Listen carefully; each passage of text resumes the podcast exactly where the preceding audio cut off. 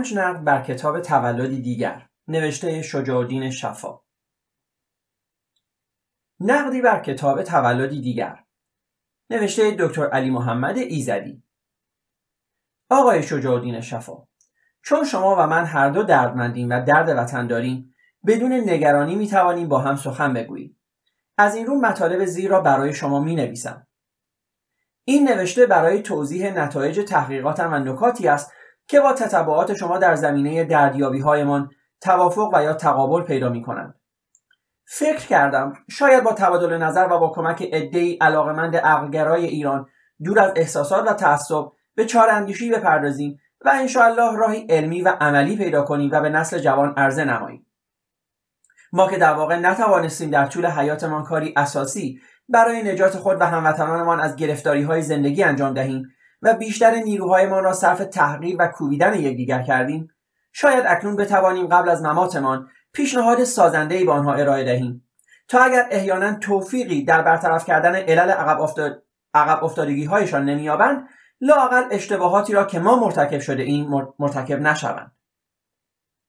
به نظر می رسد شما بعد از انقلاب سال 1357 و از بین رفتن رژیم شاه که او را مظهر نجات ایران از ادوار قرنها می‌دانستید شوکه شدید و از آن موقع تا کنون با تحمل درد وطن در تلاش بودید تا علت آن واقعه را پیدا کنید بدین منظور تحقیق و تجسس نموده و نتیجتا کتابهای ایران در چهارراه سرنوشت توضیح المسائل از کلینی تا خمینی در پیکار اهریمن مجموعه جنایات و مکافات و اخیرا هم تولدی دیگر را نوشته و در اروپا و آمریکا منتشر کرده اید.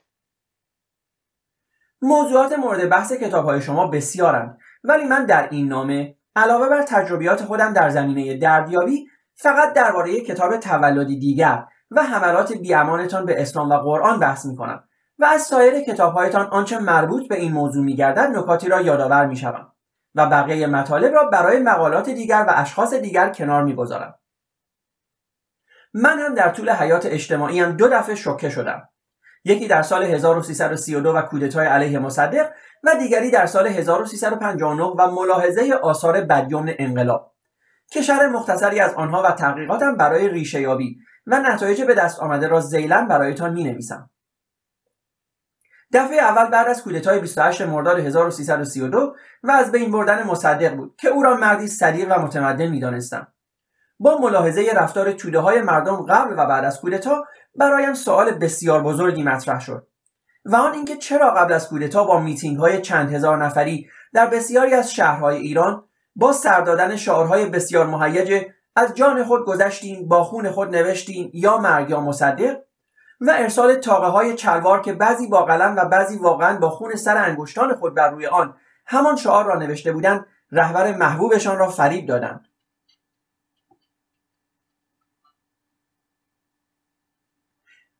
و او هم به حساب اینکه به راستی همه پشتیبانش هستند فکر کرد که می‌تواند تمام حقوق از دست رفته هموطنانش را از انگلستان بگیرد و مصالحه نکند. ولی بعد از 28 مرداد با فاصله کمی اکثر شعاردهندگان خانه شدند و عدهای هم 180 درجه تغییر جهت داده به دستبوسی شاه که با کودتای آمریکایی روی کار آمده بود رفتند و او را چاکرانه به عرش اعلا رساندند و آریا مهرش لقب دادند و از او که واقعا شخص ندزدی بود که در 25 مرداد 1332 کودتای شکست خورده اول در خارج از کشور طبق روایت هیچ پولی در بساطش نبود که حتی بتواند یک زندگی عادی بدون قرض داشته باشد دیکتاتور و قارتگر دلخواهشان را ساختند. طوری که در انقلاب 1357 که به خارج رفت باز هم طبق روایت میلیاردها دلار در بانک ها ذخیره داشت. به دنبال پیدا کردن پاسخ این چرا و یافتن علت واقعی رفتار مردم بعد از سی سال تحقیق و ملاحظه و مشاهده دقیق رفتار مردم بسیاری از کشورهای پیشرفته. مخصوصا آمریکا و مقایسه آنها با رفتار خودم به عنوان یک ایرانی در امور مشابه به نتایجی به نظر خودم قانع کننده رسیدم. و وفور دروغ در جامعهمان را بزرگترین عامل عقب افتادگی های ما شناختم و یافته هایم را با شرح تفصیلی آن در سال 1362 به صورت کتاب نجات نوشته در کانادا منتشر کردم. محتملا شما مثل من انگیزه تفکر و تحقق و نوشتن کتابهایتان عکس عمل شوکه شدنتان بوده است. شما در کلیه کتابهایی که در سالهای بعد از انقلاب منتشر کرده اید سعیتان بر این بوده است که علل سقوط سلطنت محمد رضا شاه را پیدا کنید. در تمام اینها تلاش شده است نشان داده شود که چون او با برنامه های بلند پروازانه ای واقعا داشت ایران را با یک جهش چند قرنی به طرف تمدن بزرگ می‌برد. تمام دنیا کلیه نیروهای داخلی و خارجی دست به دست هم دادند و او را ساقط کردند ضمن توصیات بسیار مفصل و ارائه مدارک و اسناد متناسب با این ادعا کوشش شده است پیامی هم به جوانان کشور رسانده شود که ایران فردا را با شناخت واقعیات کتمان شده از گرداب عقب ماندگی نجات دهند. در این نامه درباره آنچه راجع به شاه و دشمنان داخلی و خارجیش نوشته این مطلب زیادی نمی نویسم چون موضوعی است گذشته و جزء تاریخ شده. یقینا اینکه شاه مقصر بود.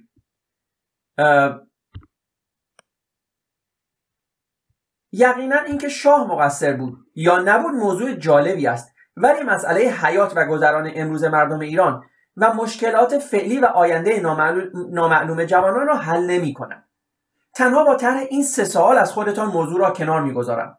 اول اینکه اگر شاه توصیه مصدق را قبول کرده و طبق قانون اساسی سلطنت مشروطه مثل پادشاه انگلستان به سلطنت کردن قانع شده بود و دست از حکومت کردن برداشته بود اکنون وضع کشور و خانواده خودش چگونه بود؟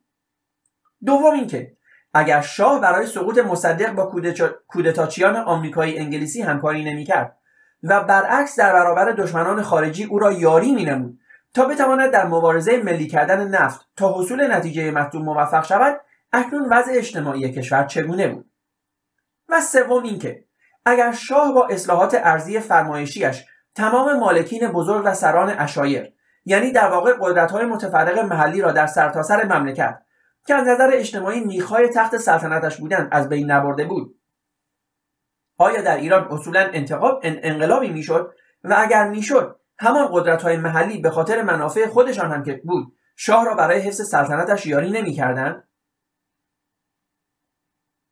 و اما در کتابهایتان مطلب بسیار با اهمیتی که عنوان شده و سیر تکاملی خود را تدریجا پیدا کرده و در کتاب تولدی دیگر به طور روشن عنوان گردیده و برای زندگی امروز و آینده نه تنها ایرانیان بلکه تمام مسلمانان جهان حائز اهمیت است حمله به دین اسلام است و پیشنهاد کنار گذاشتن آن به جوانان است و تلویحا اینکه به سراغ ادیان ایرانی اصل میترایی و زرتشتی و مانوی بروند. اهمیت این موضوع حقا زیاد است و جا دارد به طور وسیعی در مطبوعات ایرانی لاقل در خارج از کشور که اجازه نوشتن و چاپ کردن هر دو موجود است مطرح شود و مطلعین اظهار نظر کنند تا حقایق آشکار و اطلاعات صحیحی در اختیار جوانان که به هر حال اداره کنندگان آینده کشور هستند قرار گیرد شاید با این طریق بتوانند خود را از بلا تکلیفی نجات دهند و هدف و راه مشخص و حساب شده در این دهکده بزرگ جهانی برای خود انتخاب نمایند و عملا برای رسیدن به آن اقدام کنند. در کتاب ایران در چهار راه سرنوشت کوشش کرده این ملیگرایی را در جوانان تقویت کنید و اهمیت و ارزش آن را هم, دین، هم ردیف دین اسلام معرفی نمایید. و هر جا بحثی از اسلام و قرآن و پیامبر به میان آمده با احترام یاد نموده اید. و حتی توجه به جزئیات هم داشته اید مثلا همه جا کلمه قرآن را با پسوند کریم ذکر کرده اید و پیامبر اسلام را حضرت رسول اکرم نام برده اید در صفحات 5 7 14 25 و 103 در واقع انتظار داشته اید که ایرانیان حرمت هویت ملی خود را لااقل همسنگ با دین نگه دارند. در این مورد می نویسید برای هر ایرانی اصیل ایران لااقل به همان اندازه محترم است که اسلام محترم است و همانقدر جاودانه است که اسلام جاودانی است. و وی باید به همان اندازه از هویت ملی خود پاسداری کند که از ایمان خیش پاسداری می کند همان کتاب صفحه 9 از دین اسلام به حق با احترام و اکرام نام برده اید ولی ارائه دهندگان آن در ایران را مقصر شناخته و می نویسید اسلام مانند هر آین آسمانی دیگر همانند هر حقیقتی که از خداوند لایزال چشمه می‌گیرد سرچشمه می‌گیرد مظهر معنویت و تجلی آزادگی و پیامآور محبت است. در صورتی که آنچه امروز به جامعه ایرانی عرضه می شود معجونی از جهل و خشونت و تعصب و انتقامجویی بیش نیست. همان کتاب صفحه 13 از بزرگان و دانشمندان مسلمان که نام اید اکثرشان را ایرانی معرفی کرده اید. فرزند ایران. هر کتاب تاریخ و حکمت اسلامی را که ورق بزنی چه به دست محققان اسلام نوشته شده باشد و چه به دست محققان غیر مسلمان خواهی دید که سهم سهمگرایی از قوام و رونق تمدن اسلامی مرهون کسانی چون غزالی، تبری، ابن مسکویه، سیبویه، فارابی، بیرونی، ابن سینا، زکریای رازی، فخر رازی، نصیرالدین توسی، خارزمی، خیام، بیهقی، ملا صدرا، سهروردی و دیگر بزرگان بزرگان فوزون از شماری است که جملگی آنها ایرانی بودند. همان کتاب صفحه 20 سپس از سهمی که ایرانیان در گسترش اسلام در جهان داشتند توضیحاتی بدین شهر داده اید. و همین ایرانیان نه تنها سهم درجه اولی در پیریزی و تکامل فرهنگ اسلامی داشتند بلکه سهمی به همان اندازه بزرگ در گسترش اسلام در جهان ایفا کردند و این کار را به نمایندگان دانش فرهنگ خود سپردند. کما اینکه امروز نیز شمار مسلمانان اندونزی و پاکستان و بنگلادش و مالزی و آسیای میانه و تایلند و چین و هند و آفریقای شمالی. یعنی مردمی که عمدتا به دست مبلغان و عرفا و زهاد و دانشوران و اقطاب ایرانی مسلمان شدند از تعداد کلیه اعراب مسلمان بیشتر است و امروز حتی در چین قسمتی از نمازهای پنجگانه خود را به فارسی می‌خوانند که یادگار نخستین پیامآوران اسلام در دیار ایشان است. همان کتاب صفحه 22 در صفحات 213 الی 227 همان کتاب با درج اعلامی های آیت الله شریعت مداری و آیت الله متعری که همه حاکی از مخالفت شدیدشان با آنچه بعد از انقلاب به نام اسلام در ایران می‌شد همه را به طور کامل نوشته اید و بدین ترتیب قبول کردید که آنچه در ایران بعد از انقلاب بر ایرانیان گذشته است ارتباطی با دستورات اسلام راستی نداشته است. وجود مذهب را به عنوان موضوع مفید برای سعادت بشر قبول نموده و فقط آخوندبازی را مقصر شناخته اید. در صفحه 238 همان کتاب نوشته اید در اصل ما دیگر نمی‌توان از راه تعبیرات قشری مذهب را که حقا برای سعادت بشر وضع شده است صد راه تکامل جامعه بشری قرار داد. دیگر نمی‌توان حکومت مطلقه آخوند را حکومت خدا اعلام کرد و مذهب را در جبهه مقابل آزادی و دموکراسی که عالیترین دستاورد تمدن بشری است جای داد. در کتاب بعدی توضیح المسائل در صفحات 105 تا 107 می نویسید 14 قرن پیش از 14 قرن پیش با یورش اسلام نوخواسته به ایران کهن نظم 1300 ساله شاهنشاهی ایران فرو ریخت. در آن روزگار ایران به همراه چین و روم و هند یکی از چهار امپراتوری نیرومند روی زمین بود. امتیازات گسترده طبقاتی تبعیضات اشرافی بیعدالتی های اجتماعی همراه با فرسودگی نظامی که زاده جنگ های بیحاسه با بیزانس بود و به خصوص همراه با کابوس, کابوس نفوذ بیحساب آخوندان زرتشتی. در همه امور مملکت با زنجیره تکفیرها و مجازاتها و تفتیش عقیده های مذهبی آنان از دیرباز کاسه صبر مردم این شاهنشاهی بزرگ را لبریز کرده بود. اصول عقیدتی آین نوخواسته نیز برای ایرانیان ناشناخته نبود. تقریبا همه اصول آن یا در معتقدات کهن ایران وجود داشت یا با این معتقدات تطبیق می‌کرد.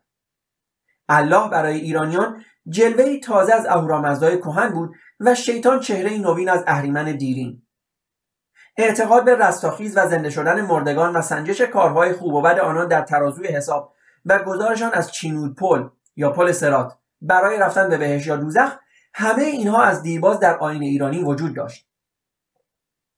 ولی اگر این آین نوخواسته و پیروز از نظر ایدئولوژی برای ایرانیان تازگی نداشت از نظرگاهی دیگر برای آنان هم تازه بود.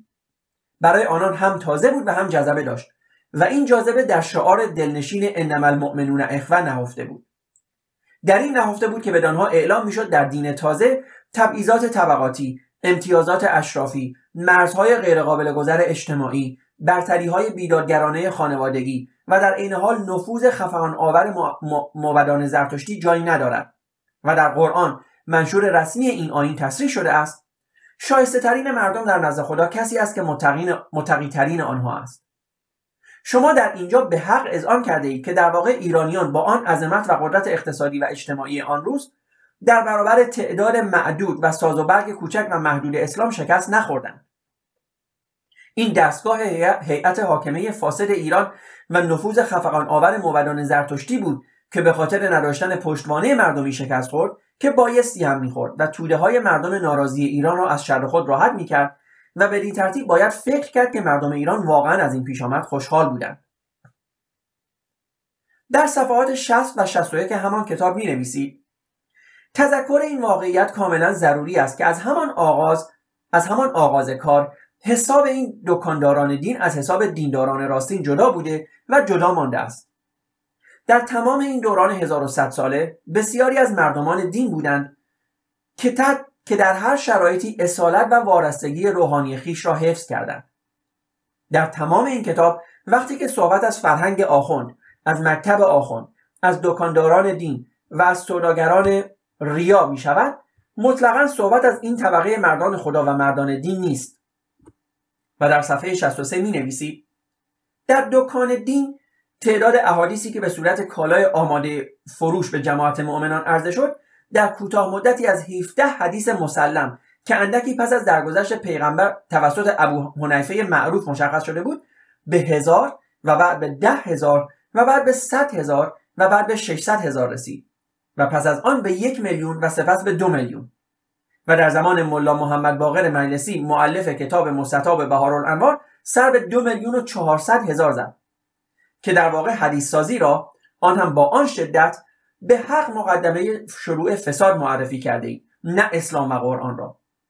و در صفحه 94 کتاب که هنوز برای اسلام احترامی قائل بوده ای می نویسید سیاست حساب شده مکتب دکانداران دین کوشش در بهرهگیری از حیثیت و احترام عظیمی است که فرهنگ اسلامی در طول قرون از آن برخوردار بوده است و هنوز هم برخوردار است.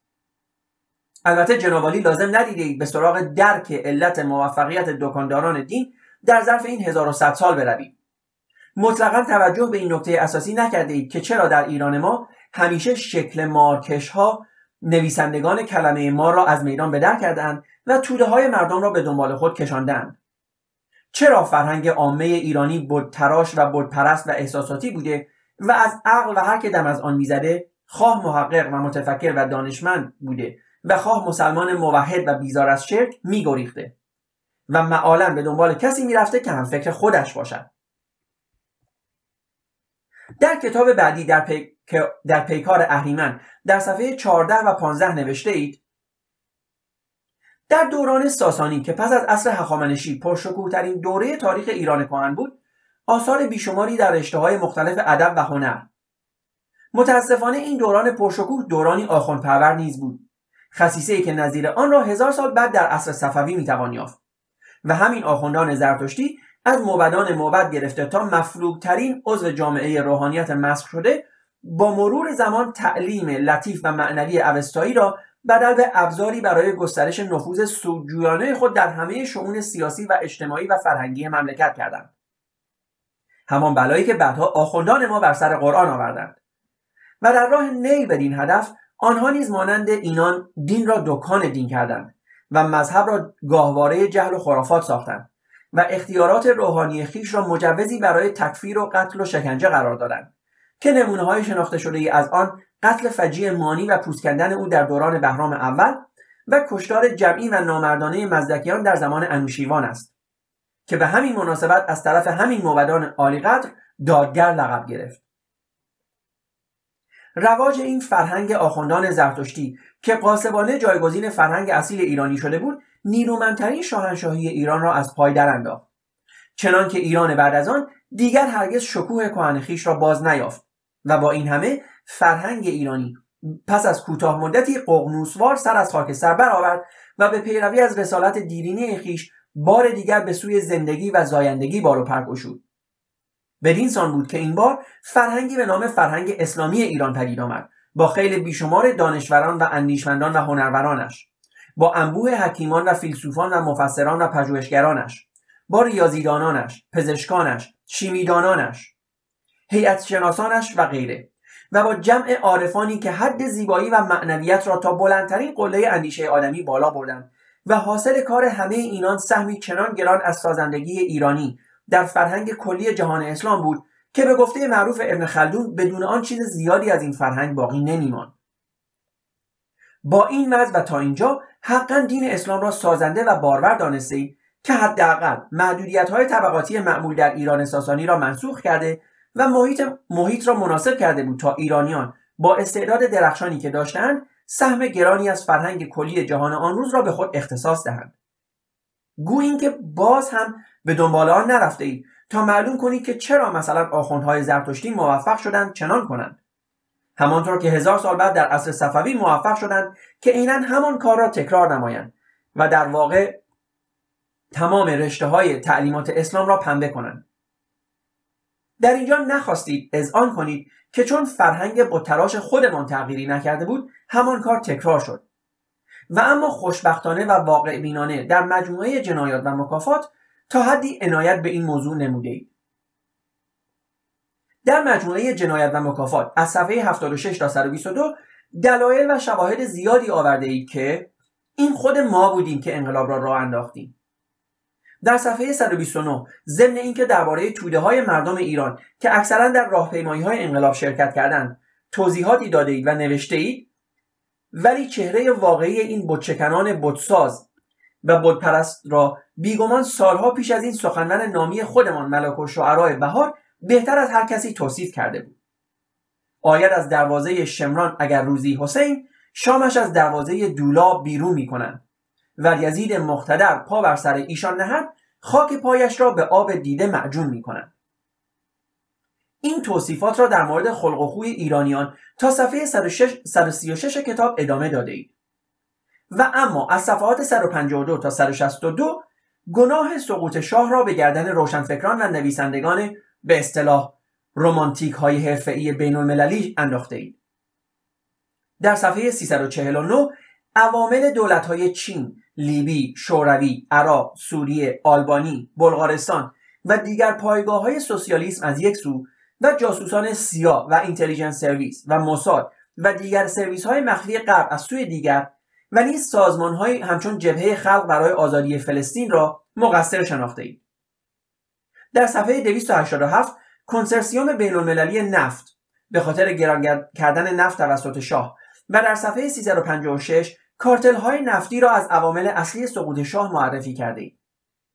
در صفحات 1849 به بعد سران حاکم بر, حاکم بر کشورهای غرب را با لقب روسپیان بزرگوار عامل مهمی در سقوط شاه معرفی نموده اید و در صفحه 782 کتابتان مصدقی ها را خائن شمرده اید و در صفحه 783 ارتشی ها را.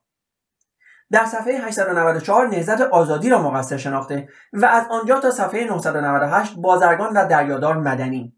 حسین نزی دکتر متین دفتری محسن پزشکور سناتور جلال ناینی دکتر شایگان سید جلال تهرانی و محمد درخشش رحیم سفاری بنی صدر دکتر یزدی قطبزاده و رجوی و سازمان مجاهدین همه را بد و خیانتکار دانسته اید و صفحات 999 الی 1014 را اختصاص به حزب توده و ریاکاری هایش داده اید.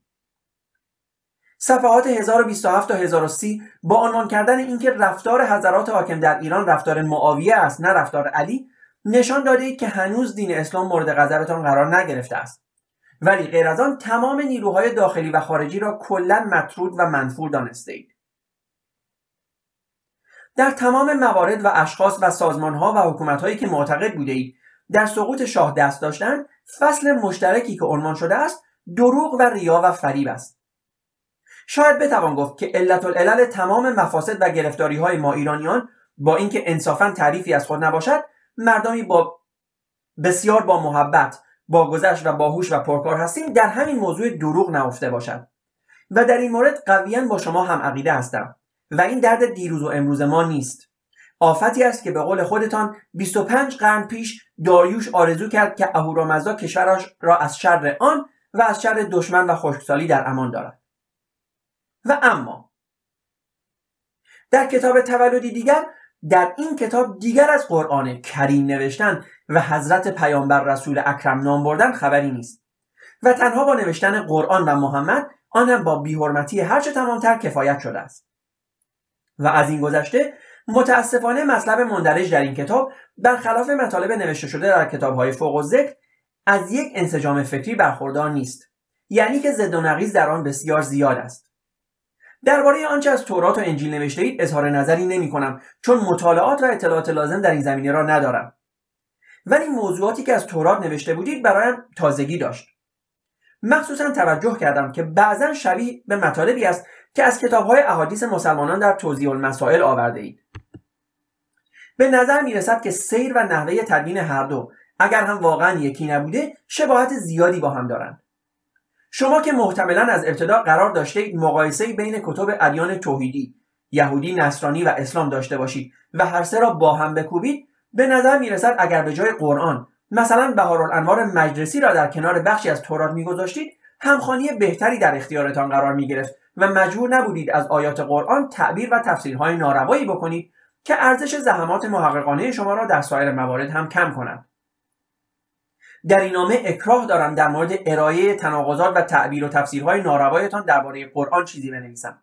زیرا در همین نامه در مورد قرآن مطلبی را مطرح خواهم کرد که محتملا جوابگوی تمام نوشته های شما درباره قرآن خواهد بود و دیگر اینکه مچگیری مسئله اساسی ما را که به دنبال را پیدا کردن راه نجاتی از گرفتاری های اجتماعیمان هستیم حل نمی کند. ترجیح می دهم بیشتر در مواردی که با هم اشتراک عقیده داریم بحث کنم. شاید واقعا همانطور که قبلا هم اشاره کردم با تشریع مساعی یکدیگر و عدهای از هموطنان واقعبین عقلگرایمان بتوانیم به یک راه حل علمی عملی برسیم در مورد اشتراک عقیدهمان برای مثال با عظمتی که خود شما در کتاب تولدی دیگر از کائنات و از آخرین دستاوردهای علمی در این زمینه ترسیم کرده اید و با ملاحظه هر چیزی در اطرافمان و از همه نزدیکتر مشاهده شخص خودمان. که هر انسان سالمی می‌تواند آنها را با همین حواس پنجگانه محدودش درک نماید هر دو قبول داریم که نمی‌توان وجود خالق و نازمی را برای همه این مخلوقات جور و جور و این همه زیبایی و نظم حیرت انگیز از کوچکترین ذره ها گرفته تا بزرگترین کهکشان ها و هر چه بین آنهاست انکار کرد. و به حق از قول انشتاین خوب نوشته اید که می‌گوید جهان دانش بر اساس قانون علت و معلول.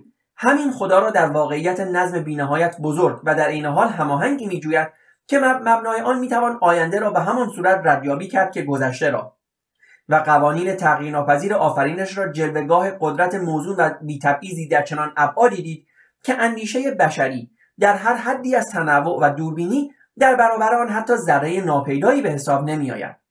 تولدی دیگر صفحه 160 حال با توجه به اینکه هر دو به وجود خدای با عظمتی اعتقاد داریم به سراغ وسیله ای می رویم که بتوانیم با او در تماس قرار بگیریم تا بفهمیم که خالق ما از ما چه می‌خواهد. ما که خودمان مثل بعضیا که ادعا دارند صاحب کشف و کرامات نیستیم. یک انسان عادی هستیم و معتقد به وجود خالقی به نام خدا. و دوست داریم بدانیم او برای چه منظوری ما را خلق کرده و چه کنیم که از ما راضی باشد و مثل سایر مخلوقاتش بتوانیم در کنار هم با مسالمت زندگی کنیم. اجبارا به سراغ ادیان می‌رویم چون آنها ادعا می‌کنند که پاسخ ما را دارند. البته صرف ادعا که اصالت موضوع را ثابت نمی کند و باید آنها را آزمایش کرد. به نظر می رسد شما هم در تولدی دیگر خواسته اید به همین منظور کتاب های ادیان بزرگ دنیا را آزمایش کنید. ولی عبارات انتخابی بحثتان طوری است که نشان می‌دهد پیشاپیش رأی خود را صادر کرده و خواسته اید اصالت ادیان توحیدی و پیامبران و کتابهایشان را کلا یکجا رد کنید و آنها را مثل تمام اساطیر گذشتگان ساخته و پرداخته ذهنیات بشر و کسانی معرفی نمایید که همیشه دوست داشتند دیگران را با فریب به اطاعت خود وادارند و از آنها نهایت ممکن بهره کشی کنند.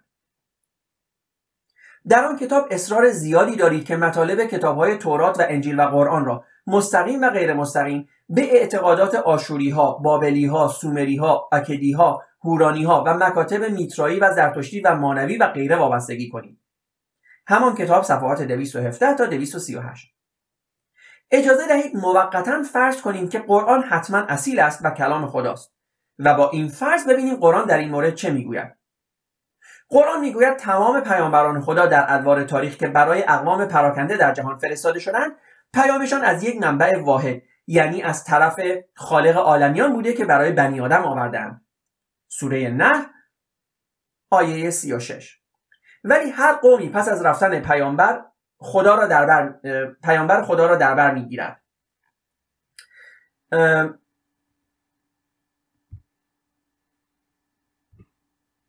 ولی هر قومی پس از رفتن پیامبر خدا را در بر می‌گیرد. دست یافتن که هنوز هم ادامه دارد.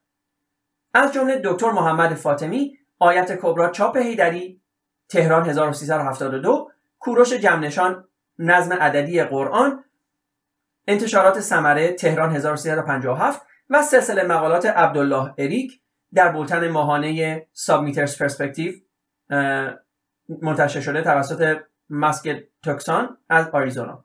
بیشتر این کشفیات تنها و تنها می توانست با کمک کامپیوتر عملی باشد. شاید قرار بر این بوده است که عرصه این اعجاز برای این عصر حفظ شود.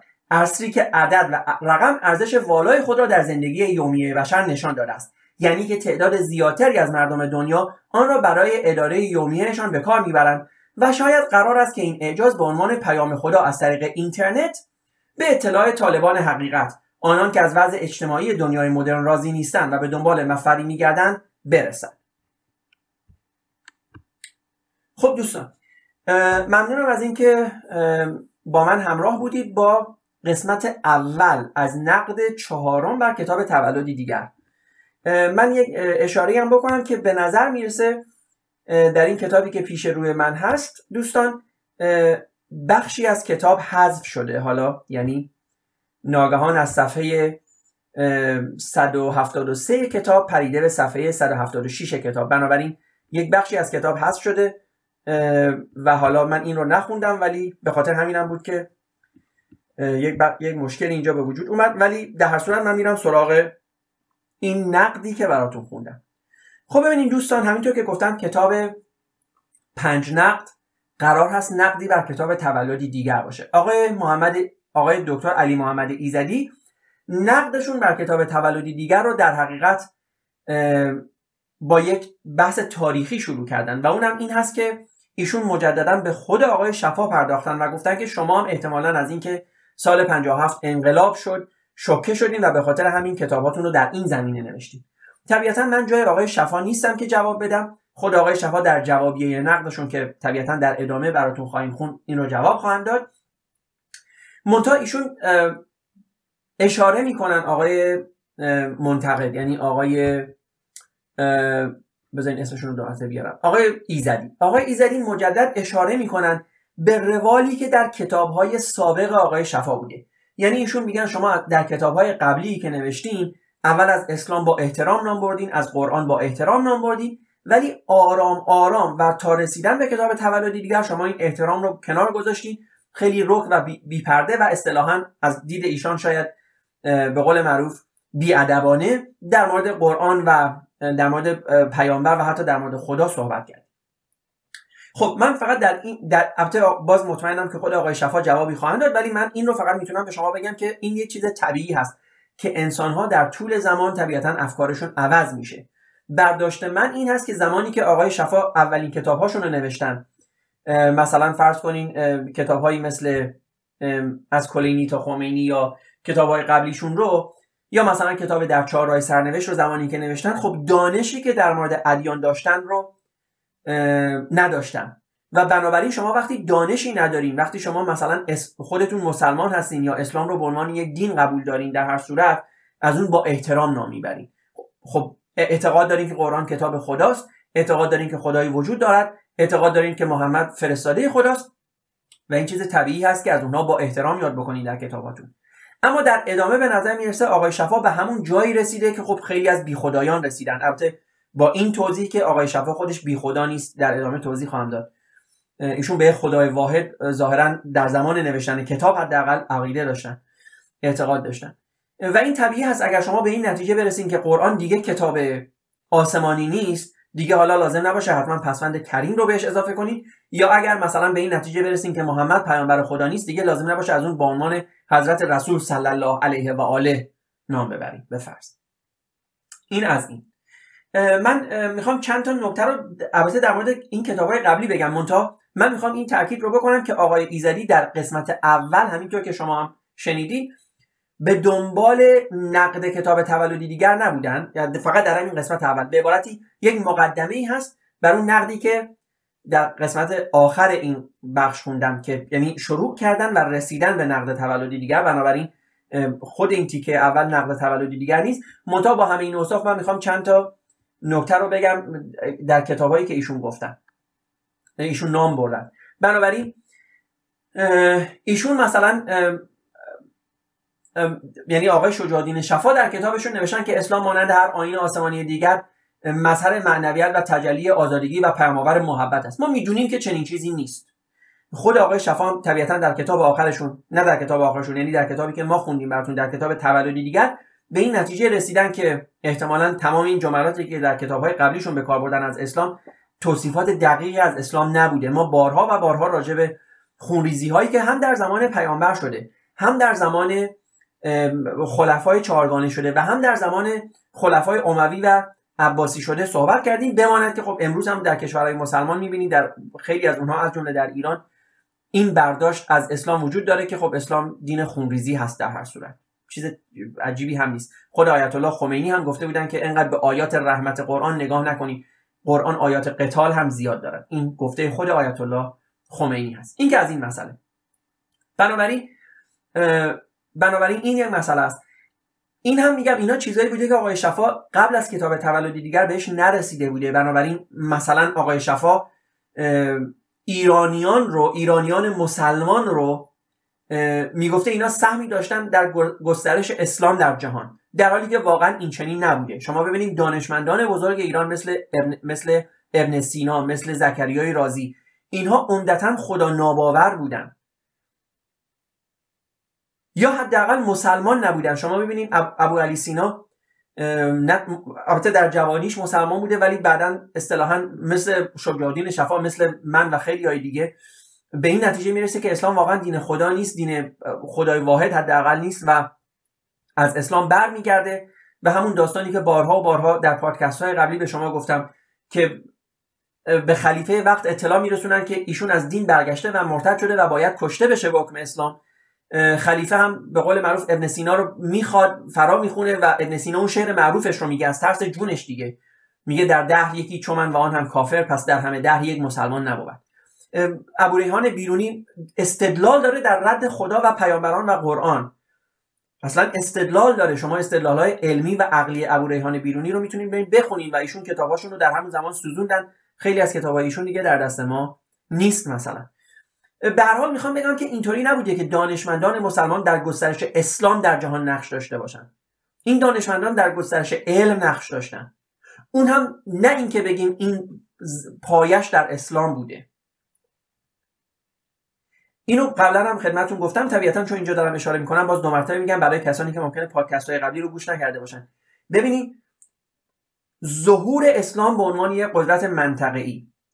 و گسترش اسلام از چین تا جنوب اسپانیا باعث میشه که در قلب جهان اسلام یعنی در بغداد یک. یک ثبات اقتصادی و سیاسی و اجتماعی به وجود بیاد که این ثبات کمک می‌کنه به دانشمندان ایرانی و حالا البته دانشمندان دیگر جهان که شروع کنن به گسترش علم این ربطی به اسلام نداره شما در هیچ جا نمی‌بینید که ابو ریحان بیرونی یا ابن سینا یا مثلا فرض کنید زکریای رازی در آن چیزهایی که بهش رسیدن در آن کشفیاتشون گفته باشن ما این رو از فلان آیه قرآن استخراج کردیم. یعنی ما رفتیم فلان آیه قرآن رو خوندیم روش فکر کردیم به این نتیجه رسیدیم. تست رو نمی‌دونم تحقیق کردیم به این نتیجه رسیدیم. شما هیچ جا نمی‌بینید که بگن ما به روایات به احادیث رجوع کردیم و اینها رو از احادیث و روایات کشف کردیم استخراج کردیم. بنابراین بنابراین این دانشمندان دانشمندان مسلمان نبودن و حتی اسلام هم نقشی در گسترش علم نداشته. بلکه دانشمندان ایرانی بودن که در یک جهان اسلامی میزیستن. این مثل اینه که مثلا ما بگیم نیوتون چون در یک کشور مسیحی زندگی می‌کرد و در یک دورانی زندگی می‌کرد که مسیحیت بر قدرت بوده پس آن چیزی که نیوتون آورده به قول معروف حاصل انجیل هست. حاصل تفکر مسیحی است. ما می‌دونیم چنین چیزی نیست. این فارغ از این است که حالا خود نیوتن مسیحی معتقدی بوده یا نبوده. دینش طبیعتا ربطی به علمش نداشته. و طبیعتا نیوتن هم هیچ جا نگفته من فلان چیز رو که کشف کردم از انجیل گرفتم.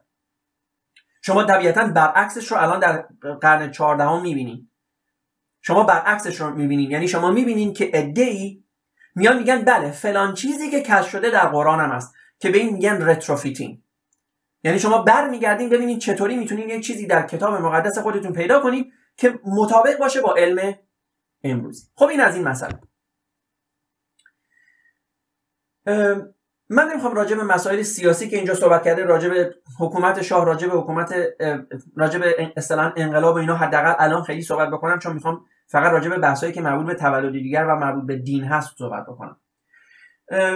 آقای شفا در کتاب بعدیشون این رو میگن که این هم اشتباه هست. میگن که میگن که برای مردم ایران اسلام برای ایرانیان ناشناخته نبود. همه اصول یا اعتقاداتش در ایران در معتقدات کهن ایران وجود داشت. تا اینجا خیلی اشتباه نمیگن اما برداشتی که می‌خوان از این بکنن اشتباهه. ببینید مفهوم خدا و شیطان خب طبیعتا در آینهای زرتشتی وجود داشته. مفهوم پولسترات مستقیما از کتاب زرتشتی از اوستا گرفته شده پل چینود. که طبیعتا این این رو سلمان فارسی به پیامبر گفته. می‌دونید سلمان فارسی به عنوان کسی که برای ایرانی بوده و به یک شکلی شاید بشه گفت اندیشمند بوده. نمی‌خوام بگم دانشمند اندیشمند بوده. خب این تفکرات اوستایی و زرتشتی رو به پیامبر و تفکرات ایرانی رو به پیامبر منتقل می‌کرده. بارسترینش طبیعتا جنگ خندق هست که شما می‌دونین که حالا طبق این جنگ طبق داستان ها پیامبر خندقی می‌کشه دور شهر مدینه که حفاظت بکنه از لشکر مکیان. و خندق خودش اصلا معربه یعنی عربی شده یه کلمه کندک هست. کندک به معنای چیزی که شما می‌کنین درسته؟ کندک. خب حالا من به ایناش کاری ندارم. ببینید تا اینجاش درسته. ولی اینکه از این می‌خوان نتیجه بگیرن که اون چیزی که برای ایرانیان تازه بود شعار دلنشین انما المؤمنون اخوه بود نه. هم آقای شفا در کتاب تولدی دیگر اشاره کردن هم محققان بسیاری در کتابهای دیگه و هم من بارها توضیح دادم که اسلام که ایرانیان به هیچ وجه اسلام رو با آغوش باز نپذیرفتن. این به این معنی نیست که شاید بعضی از ایرانیان مسلمان شدن چرا بالاخره انسان ها در انتخاب عقایدشون آزاد بودن؟ ممکنه بعضی از ایرانی ها هم به این دین گرویده باشن. اما اینطوری نبوده که قاطبه ایرانیان و عموم, عموم ایرانیان با شنیدن پیام اسلام مسلمون بشن. نه تنها اینطوری نبوده بلکه ما بارها و بارها عرض کردیم که اتفاقا برعکسش بوده. قیام های بسیار بسیار زیادی که علیه لشکر عمر علیه لشکر علی علیه لشکر امویان علیه لشکر عباسیان در ایران برپا می شده از قیام یعقوب لیس سفاری بگیر از قیام ابو مسلم خراسانی بگیر از قیام بابک قرندین بگیر که تازه اینا قیام هایی است که چون بزرگ بوده و بالاخره حالا شاید بالاخره در آخر هم شکست خورده بعضیشون ولی باز موفقیت هم داشته ما شنیدیم. چه بسیار قیام هایی که روستایی و محلی بوده و به قول معروف انجام شده و همونجا هم سرکوب شده و دیگه اسمی ازش در تاریخ برده نشده. ولی ما می‌دونیم که این قیام در شهرهای قدیمی ایران مثل استخر و ری رو نمی‌دونم تبریز و در سیستان و بلوچستان و در خراسان بسیار بسیار زیاد بوده. اینطوری نبوده که ایرانیان با آغوش باز اسلام را بپذیرند چون اسلام اصلا اصولا چنین شعاری نداشته. شما ببینید وقتی که نماینده اعراب میاد نزد یزدگرد به او چی میگه؟ به او میگه به او میگه که شما یا باید به ما جزیه بدین. یعنی باید پول به ما بدین که ما با شما نجنگیم. یا باید اسلام رو قبول بکنیم یعنی مسلمان بشیم یا ما با شما خواهیم جنگید. طبق آنچه که خدا گفته است. حالا جواب یزدگردم طبیعتا هر چی که بوده شما حتما می‌تونید بریم بخونید. اصلا اینطوری نبوده که اینها با شعار برابری و برادری وارد بشن. اصلا این گونه نبوده. ولی راجع به اینم گفتم باز قبلا زیاد صحبت کردیم. ممکنه بعدها هم با صحبتی بکنیم. مطمئنم خود آقای شفا هم پاسخی به این خواهند داشت. بنابراین حتی این جمله هایی که آقای شفا در کتاب های قبلیشون به کار بردن طبیعتا نادقیق بوده. خب ایشون در بعدها در کتاب تولدی دیگر همه این خطاهاشون رو اصلاح می‌کنن. در مورد اینکه جامعه ساسانیان در اون زمان فاسد بوده ما راجع به این زیاد صحبت کردیم. بله بوده. نظام طبقاتی بوده.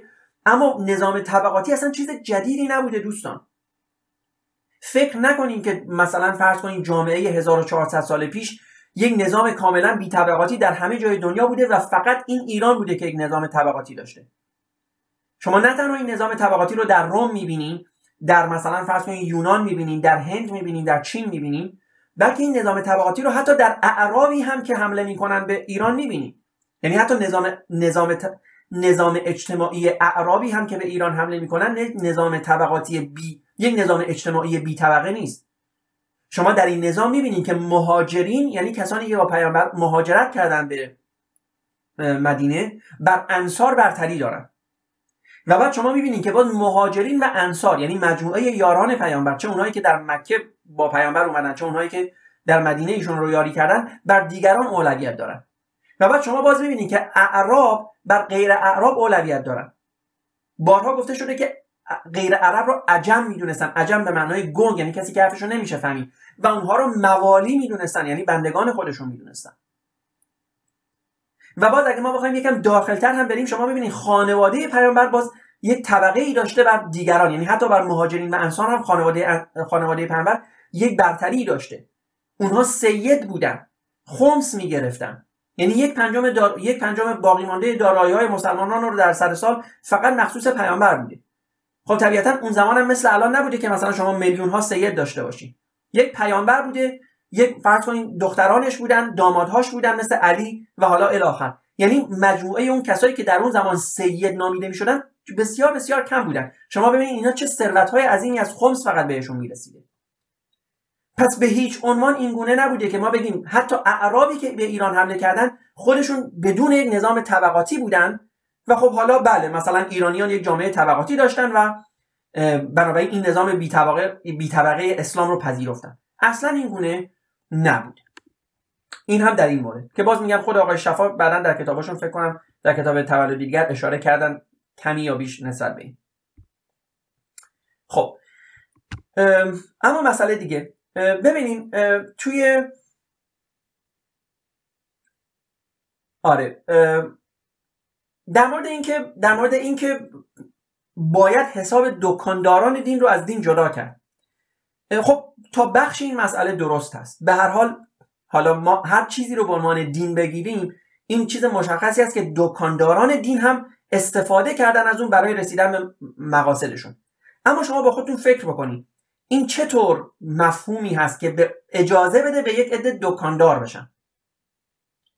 من بارها و بارها اینو گفتم. شما مراجعه کنین به اعلامیه جهانی حقوق بشر که بدون اینکه راجع به زندگی پتروس قالی و نحوه مثلا فرض کنین نحوه رفتار چه می‌دونم خاویر پرزدکویار مثلا بخواد با زنانش صحبت بکنه بدونی که بخواد راجع به این صحبت بکنه که حالا مثلا رئیس سازمان ملل باید چه کار بکنه اومده چند اصل رو بیان کرد. خیلی واضح و مشخص.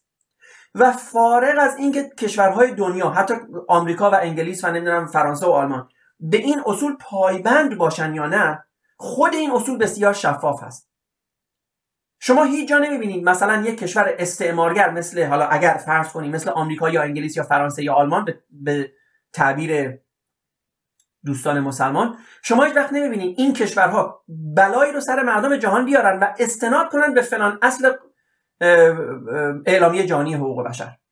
شما نمی‌بینید که آمریکا حمله کنه به عراق و بگه ما این رو زیل مثلا اصل پنج اعلامیه جهانی حقوق بشر انجام دادیم. چون این اصلها مشخص هست واضح هست بدون هیچ تفسیر و تعبیری. شما نمی‌بینید کتابهایی نوشته شده باشه این اصول رو تفسیر بکنن. چون این کتابها کاملا مشخص هست.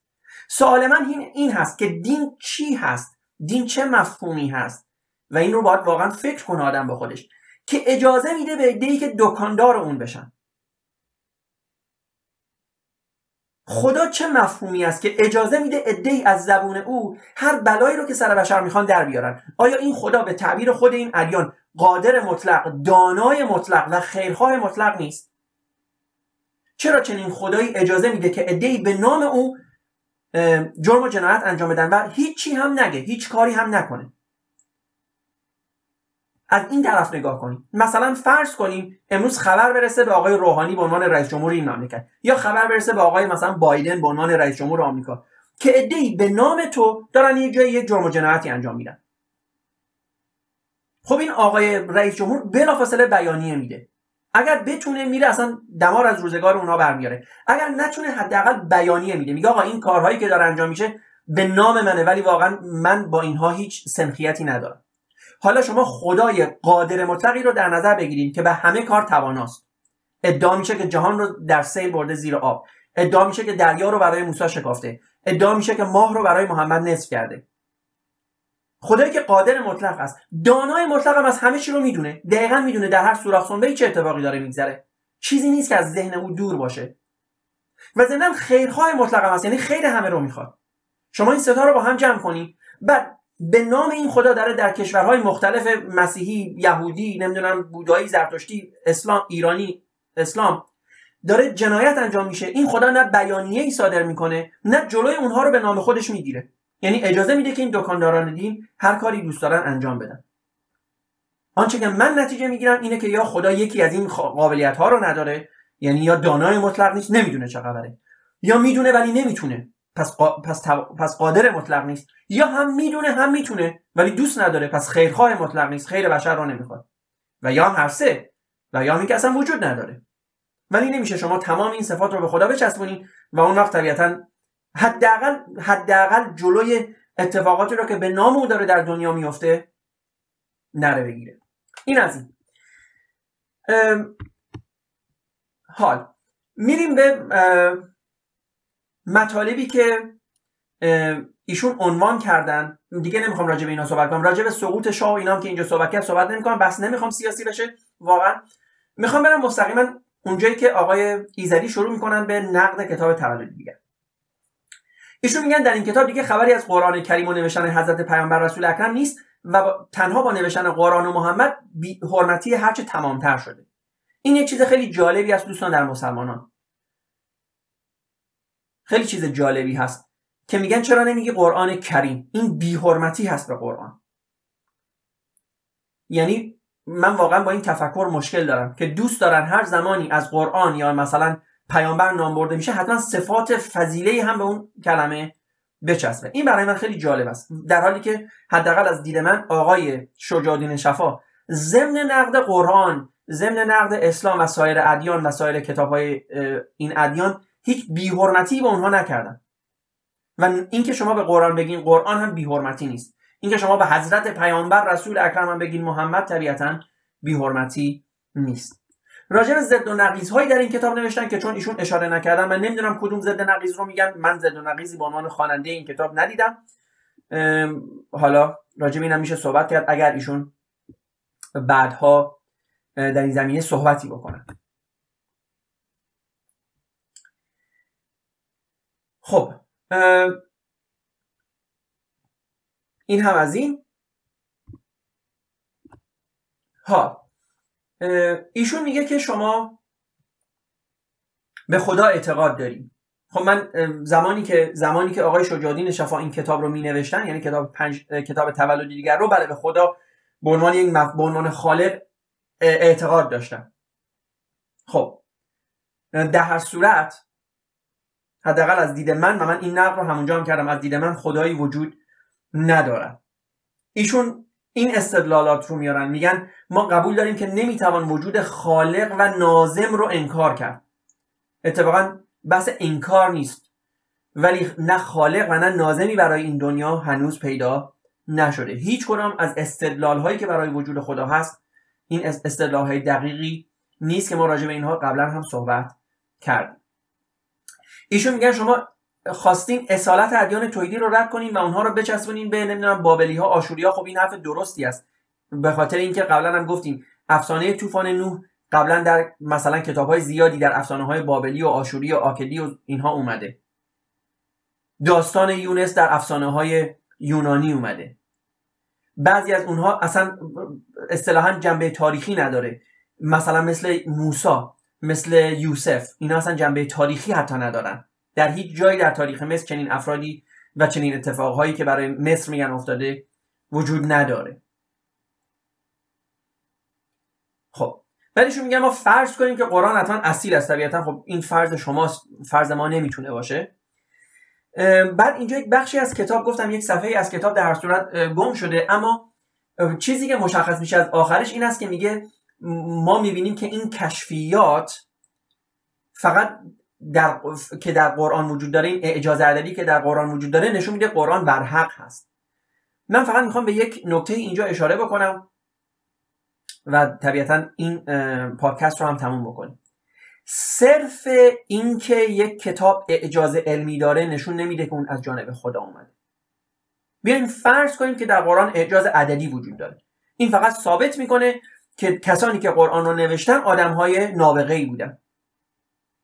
فرض کنیم که در قرآن مثلا راجع به مسائلی گفته شده که اون زمان برای بشر کمتر یا بیشتر ناشناخته بوده. این فقط نشون میده که اون افرادی که اینها رو نوشتن انسانهای نابغه بودن. به هیچ عنوان نشون نمیده که اینا از جانب خدا آمدن این یک بحث جداگانه است. من این مثال رو یه جای دیگه هم دارم. بیایم فرض کنیم که یک کسی از یک مادر باکره متولد شده باشه. صرف این که شما از یک مادر باکره متولد شده باشی به این مفهوم نیست که شما از طرف خدا اومدی. به همین راحتی. اثبات این که شما پیامبر هستی یک چیز دیگه است اثبات خدا یک چیز دیگه است. حالا شما از یک مادر باکره به دنیا آمدی اینجا وظیفه دانشمندان است که برن ببینن چطور چنین چیزی ممکن است.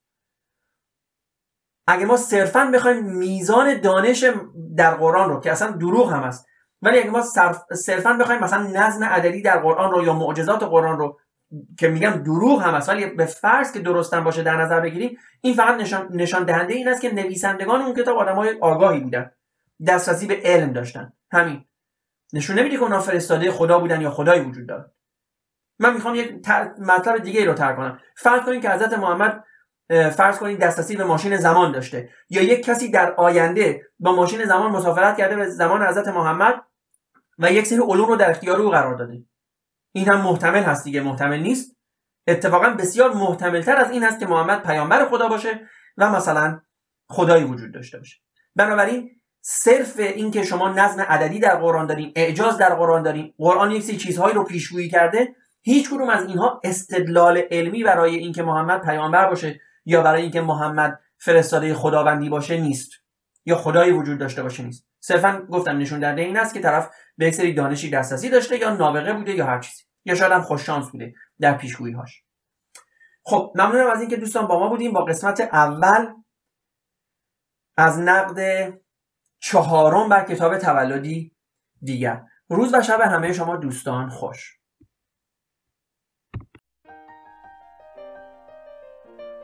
دوستان عزیز ما رو در تلگرام، یوتیوب و اینستاگرام با نام مینیو تاک و در سرویس های پادکست Anchor، Breaker، Google Podcast، Apple Podcast، Spotify و Castbox با نام مینیو پادکست دنبال کنید.